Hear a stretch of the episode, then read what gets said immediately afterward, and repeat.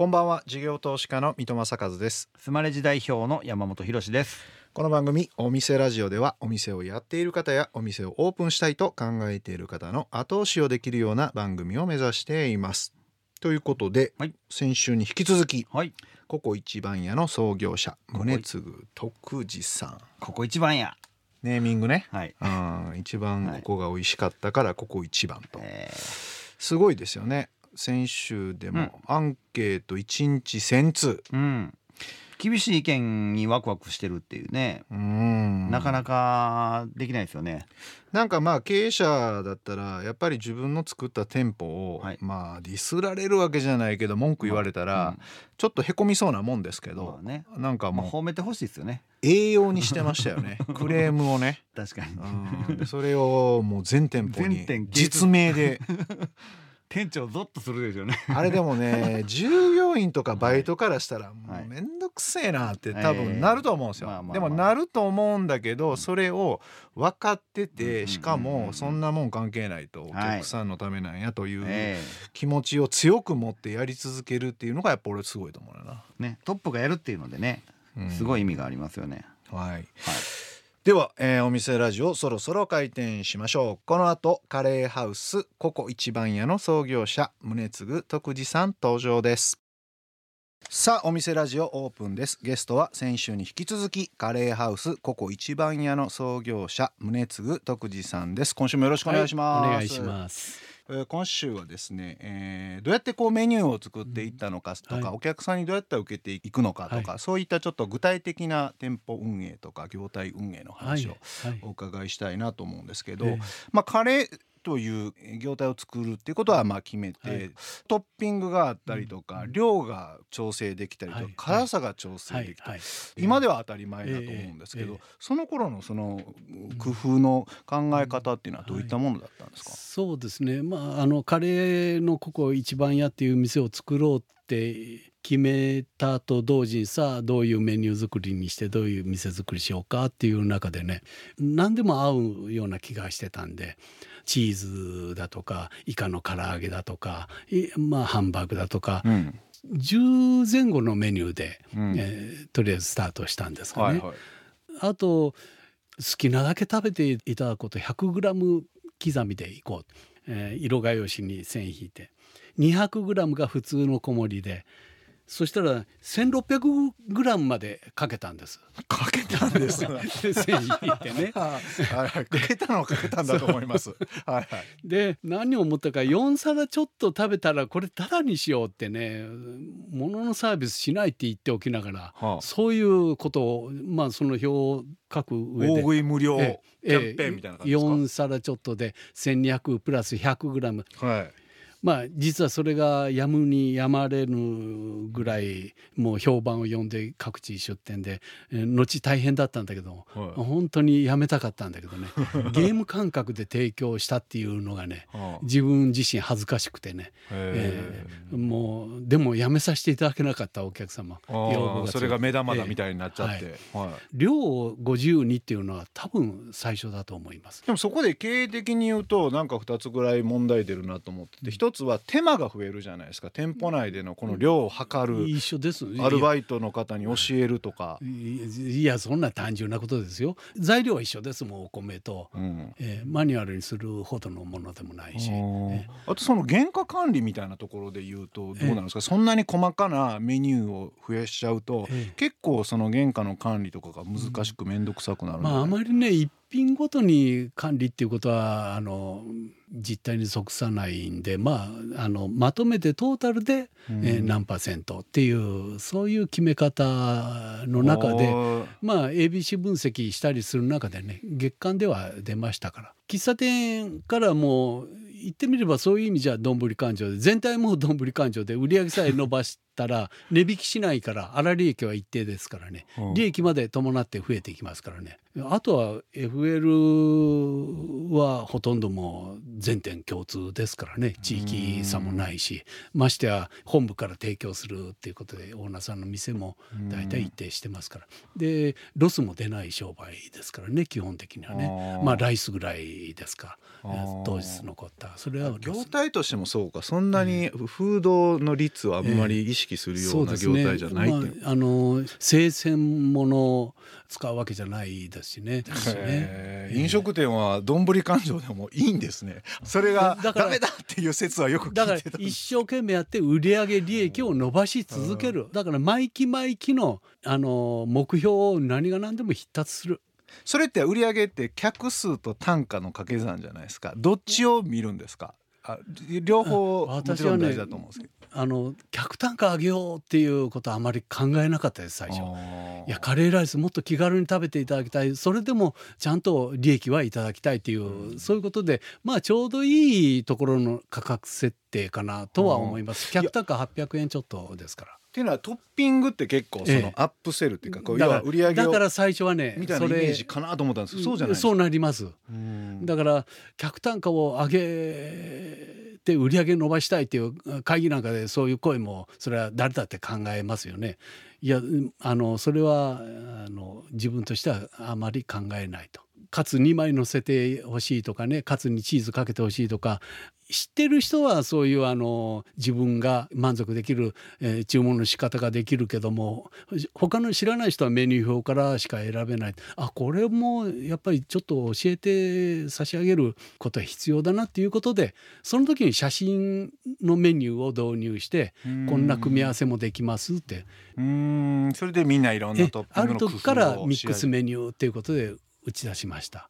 で客単価はまた上がりますよね。私はもうてっきりトッピングは客単価を上げるための一つの手段なのかなと思って、うん、まあ、結果的にそうなったっていう。どっちかっていうとじゃあお客さんからの最初はえまああの常連さんでそういうことを言われた人には対応するそれねこの言われた人がほうれん草入れたいソーセージ入れたいとかカツ入れたいうんぬんかんぬんってやっていてお客さんのニーズをあんまり汲み取りすぎると、うん、もうトッピングばっかり増えてきて、うん、これ今度在庫管理も大変だしとか、えー、ないろんな手間が増えるみたいな。えー、今のあの経営陣は新規メニューを結構出してますよね、うんうん、メニュー見ると楽しいですよね。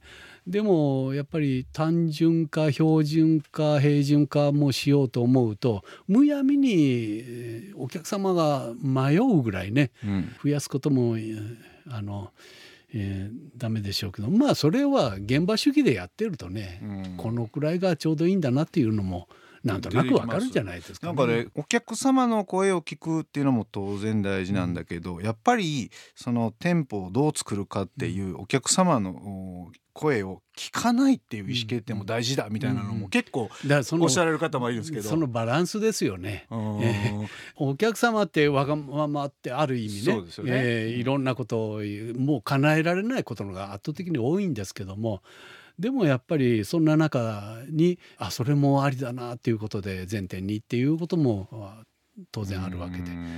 でも店は自分たちの考えのもとにやるんだというそういうお店だって業態だっていっぱいありますからねまあ決めつける必要はないと思いますけどね。なるほど森下さんはどっちかというとお客様にある程度寄り添ったような意思決定をされていくって感じですよね。うん、でもらっきょうにお金取らないでくださいとかね いろんな方にそういうのはもう全部無視しましたから。値下げしてくださいは500通ぐらいはいただいてましたけど毎月。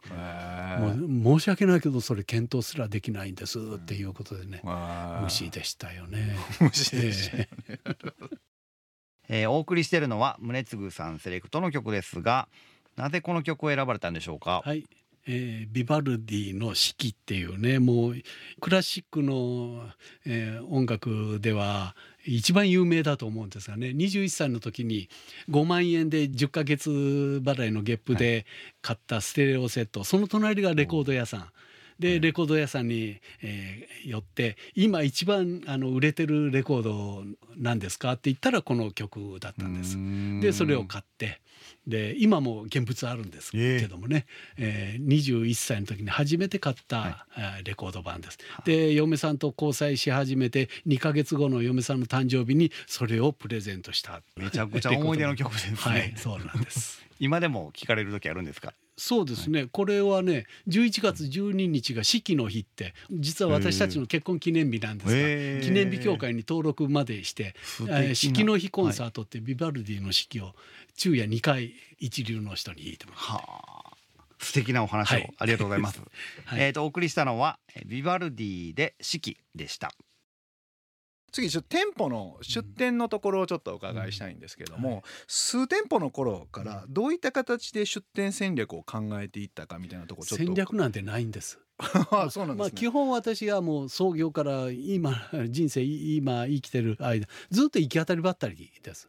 で、うん。その時々を一生懸命やるっていう、うん考えたって考えた通りにいいかないっていうね。経営はまさにそうだと思うんです。でもこうあそこの出店しようってなった時にじゃあ、えー道路に何人歩いてるかあないです。隣の市場調査業態がゼロです。やったことないです。まあ1号店から車から降りはしましたけどあもうこれだったらいいです。契約しますってもうほとんどその感覚的なもえんですね。いいと悪いの？線引きはじゃあどこでこう感性がはい働いていくのまあか、大体わかりますよね。もうとんでもないものはあこれ出店しようっていうことに。まあそのとんでもないのが唯一の撤退した、えー後の社長が店長でやった店なんだけど。かつては織物で栄えた地域だったんだけどもうちょっと行くと堤防の包みに出て行き止まりみたいなところで、えーそれ半年その社長が店長として頑張って私も昼なんか入ったりして浜島君がそこまでやってくれて改善の見込みがないからもうやめようと、うん。そしたらそれが私の唯一の撤退点になったんです、後、まあ、その500点まで。へ小規模店ですしね大体が。ーでうん小規模店ですから、まあ、店長以下、えーニコニコキビキビハキハキっていうのが社税なんですけどもそういう姿勢でお客様第一でやってたら徐々に徐々に上がっていきます。でうん売り上げの悪い店は最初から悪いわけで悪いっていうことは分母が低いっていうことで1年やれば110とか20になりますから。それを3年ぐらいやったら普通の売り上げ地域の普通の店と同じ売り上げ。45年やったら地域一番になっていくんですね。えーめちゃくちゃ長い目で見てるんですね。なんか。いやその最初ひどいっていうスタートを切った場合ね、地域の人に申し訳ないと勝手に来て勝手に撤退するなんていうことは許されない。同業他店との競合もない商品ですからまああのありがたいことにね。それってあれですか？仮にまあど真ん中競合じゃないかもしれないですけど似たような店舗が近くに来ちゃいました、で売り上げが下がりましたみたいになった時なったりはしないですか、一時的にあるのかもわからないけどまあでもえー食道業が胃袋戦争っていうことで見たらもう皆競争ですからね、まあ、スーパーさんもテイクアウトの店も。でももう基本他店が何しようがどういう売り方しようがいくらで売ろうが本当に関心なかったです。だから他店さんを見学に行くなんていうこともなかったです。行くとしたら稀にある場合は接客がどうかうちよりもいいか悪いかですね。えーもう気になるのは接客です。カレーの味とか根付けはもうその店店で考えることですからね。なるほど。それでも、あのココイチさんって株式上場もされたりしてるじゃないですか、はい。そうするとお事業計画3か年売上どう、出店計画どう、あそれは採用計画こうなっていくじゃないですか、ええ。数値数値に多少はなっていくじゃないですか、そんな、えーまあ絵に描いた餅みたいに作る 作るだけですもんね。店舗には売上目標1年後2年後3年後。あないです。あないんですか、ええ。とにかく昨年の作体同月比で落とさないようにっていう。これ90何パーセントだと悔しくないかって一生懸命やった思いがああるのに98%でしたっていうのこれはやっぱり会議でちょっとは言いました。そうか作体でずっとやっていくんですね。まあそれが一番私にとっては分かりやすかったかな。うーん面白いなちょっと私あの話変わっちゃうんですけどお伺いしたいのがその結構早い段階で社長業を譲られてあ53で。ね、はい。でこの間あのハウスさんでしたっけ、うにも売あ却もう6、7年ねされて、ええ。そのあたりの意思決定もえらい早いなっていう感じがするんですけど、なんかその最初多店舗展開したぐらい上場したぐらいでそういう絵っていうのはもう描いておられたあんですか？ないです。次の社長浜島って言うんですが社長の自信ついたらいつでもあの言ってほしい。その日を楽しみにしてるからって言ったら半年後に行ってきたんですね突然。社長やりたいまあ、これびっくりしました。はいちょっと待ってくれって言い 言いかけましたけども 言いかけただけですね。うんまあその言葉を飲み込んであいやその決心ついたんだったらもうすぐそうしようへいくらなんでも53でね。あ早いですよみね皆さんから社長社長って言われてねココイチの社長さんって言われて。それは株主だなんだいろんな取引先だも含めていやいやそんな早くに譲らんといてみたいな声も絶対出ますよね。それだけ素晴らしい後継者だったんです。一言もその不安だとかオーナーさんから取引先さんから不安げなあの重い声は聞こえてこなかったです。へえ。ええ。それ意識的にそういうふうにして育てていていたんですか？ないです。そんな能力ありません私。えー私の背中を見てついてきてくれ式ですよね、ほえ。ー気がついたらあこの人には任せられるぞって思ってへえでいやそこで気になるのだってあれ息子さんもおられるんですよね。あもう最初から一度もないです。継がせようっていうのは、赤ちゃんで生まれた4号店のその駐車場が見えるところにベッドを置いてそこからいつも息子と見て、今3人入って車で来た3人ということはひろあき2400円だぞって。そういう会話はじっと見てね「お父さん今2人だから1600円だね」とか。ゲットだねみたいな。5。歳6歳ぐらいの時によく会話して。えそんな思い入れがあったらなおさら息子に。いやいやこんな厳しい大変な商売。4号店の直後に生まれたんでね。もうこの食道業子供だからといってやってもらいたいやるべきだとかその会話をしないでいこう。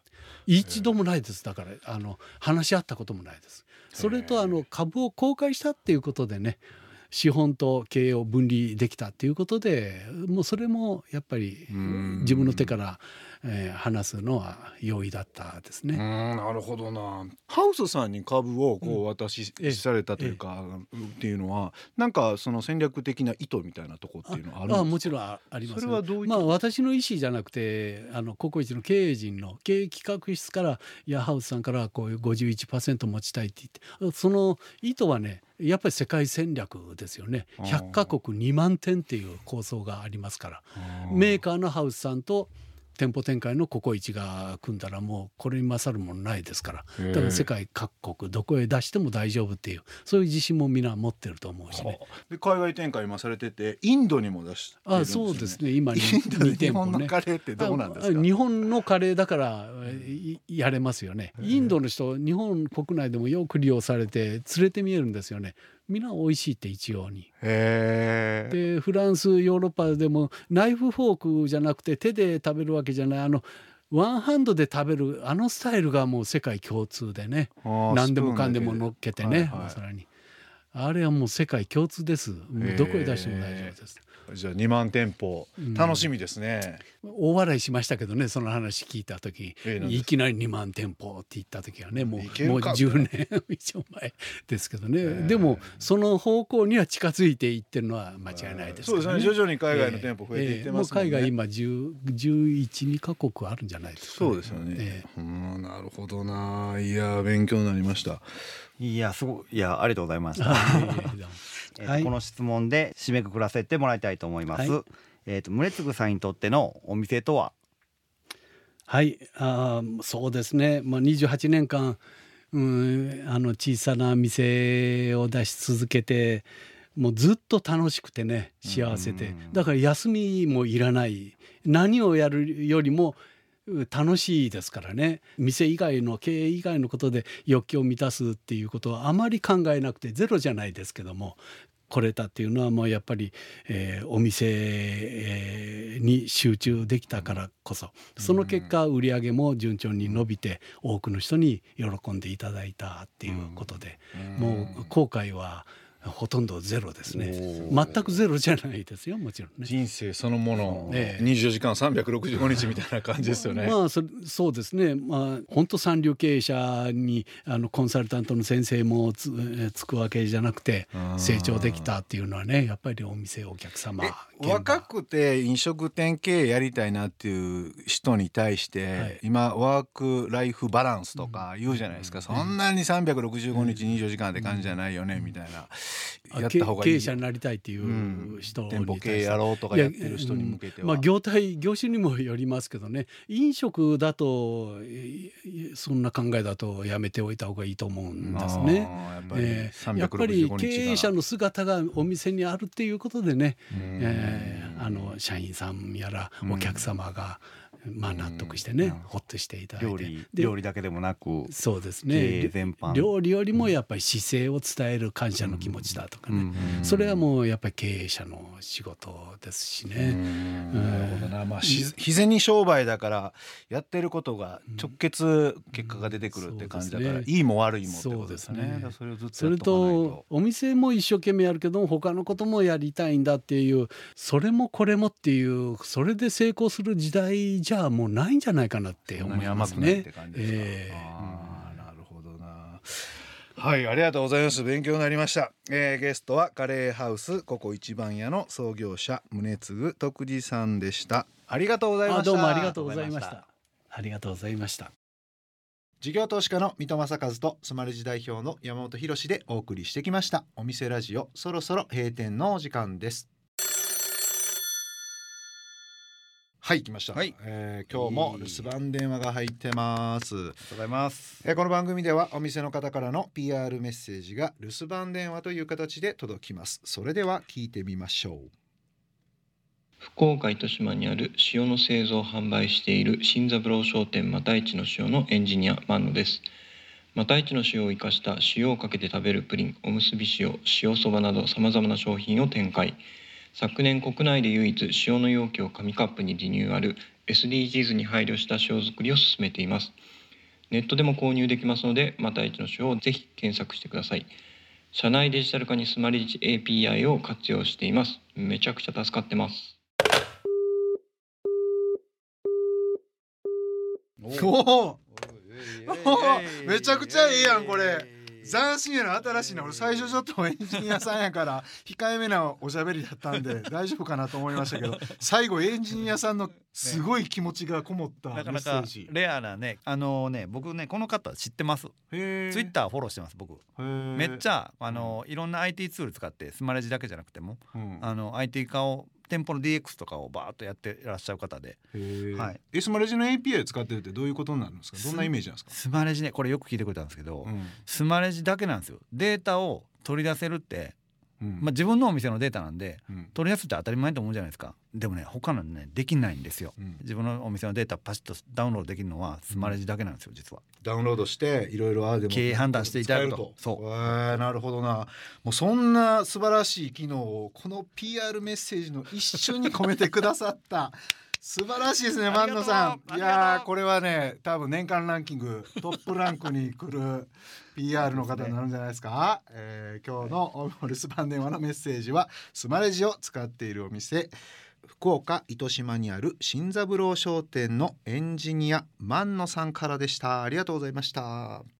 山本さん、はい。2週にわたって宗次さんのお話をお伺いしたわけですが、い、かがでしたでしょうか？広しのコーナー。はいよ、えー今回の学びでございます。うん一つはあの単一業態で、うん。えーメニューもシンプルというかねオペレーションもシンプルだと思うんですけれどもその中に実はでも割と複雑なメニュー構成が実は含まっていたりとかするんやけどそれが全然見させないというかうん。実は複雑にするのは簡単やけどシンプルにするのって結構難しいんやろうなと思ってなんかその辺が垣間見えたというか。トッピングはアップセル、クロスセルだと思ってたんですけど意外とそうでもなかったんですね、んなんかほんまに乗せたらうまいんちゃうんぐらいのノリで言ってましたよね、うんうんうんそれがびっくりしたなって感じ。あの量のバリエーションもね。う、ん、あとだから独立ですよね。私実は高校の同級生が、はい。あの十数年前20年前弱ぐらいに、うん。あのココイチさんで働いてて、で俺独立すんねんとか言うて働いてましたわ、うんうんうんうんで、まあ、今やから言えるか分からへんけどその時めちゃくちゃ働いてたって。よもう寝る時間ないって言ってたもん。それは 今で言ったらええんかなっていうクエスチョンマーク当然あんねんけど、はいはい。まあ、お話を聞いてると、まあ、やるんだったら修行中一生懸命やって、うん。で独立してからまあ多少楽になるような絵を描こうみたいな、なんかそんな教えだったんでしょうね。うんうんうんなんであのその高校生の彼もそれで独立していったと。一ついい採用とか教育のシステムだったんだなっていう気しましたよね。はいなるほど。はいさてお店ラジオでは番組の感想や我々二人に対する疑問質問など皆さんからのメッセージもお待ちしています。宛先はメールアドレスお店アットインター FM.jp お店アットインター FM.jp までお送りください。放送から1週間は radiko のタイムフリーでお聞きいただけます。またオーディ YouTube、Spotify、ポッドキャストなどでも配信中です。番組の放送後記にリンクを貼ってありますのでご確認ください。音声メディア Voicy でも番組のアーカイブを配信中です。放送で紹介しきれなかった未公開部分なども聞くことができます。ぜひ Voicy の方もお楽しみください。それではここまでのお相手は水戸正和と山本博史でした。お店ラジオまた来週ご来店お待ちしています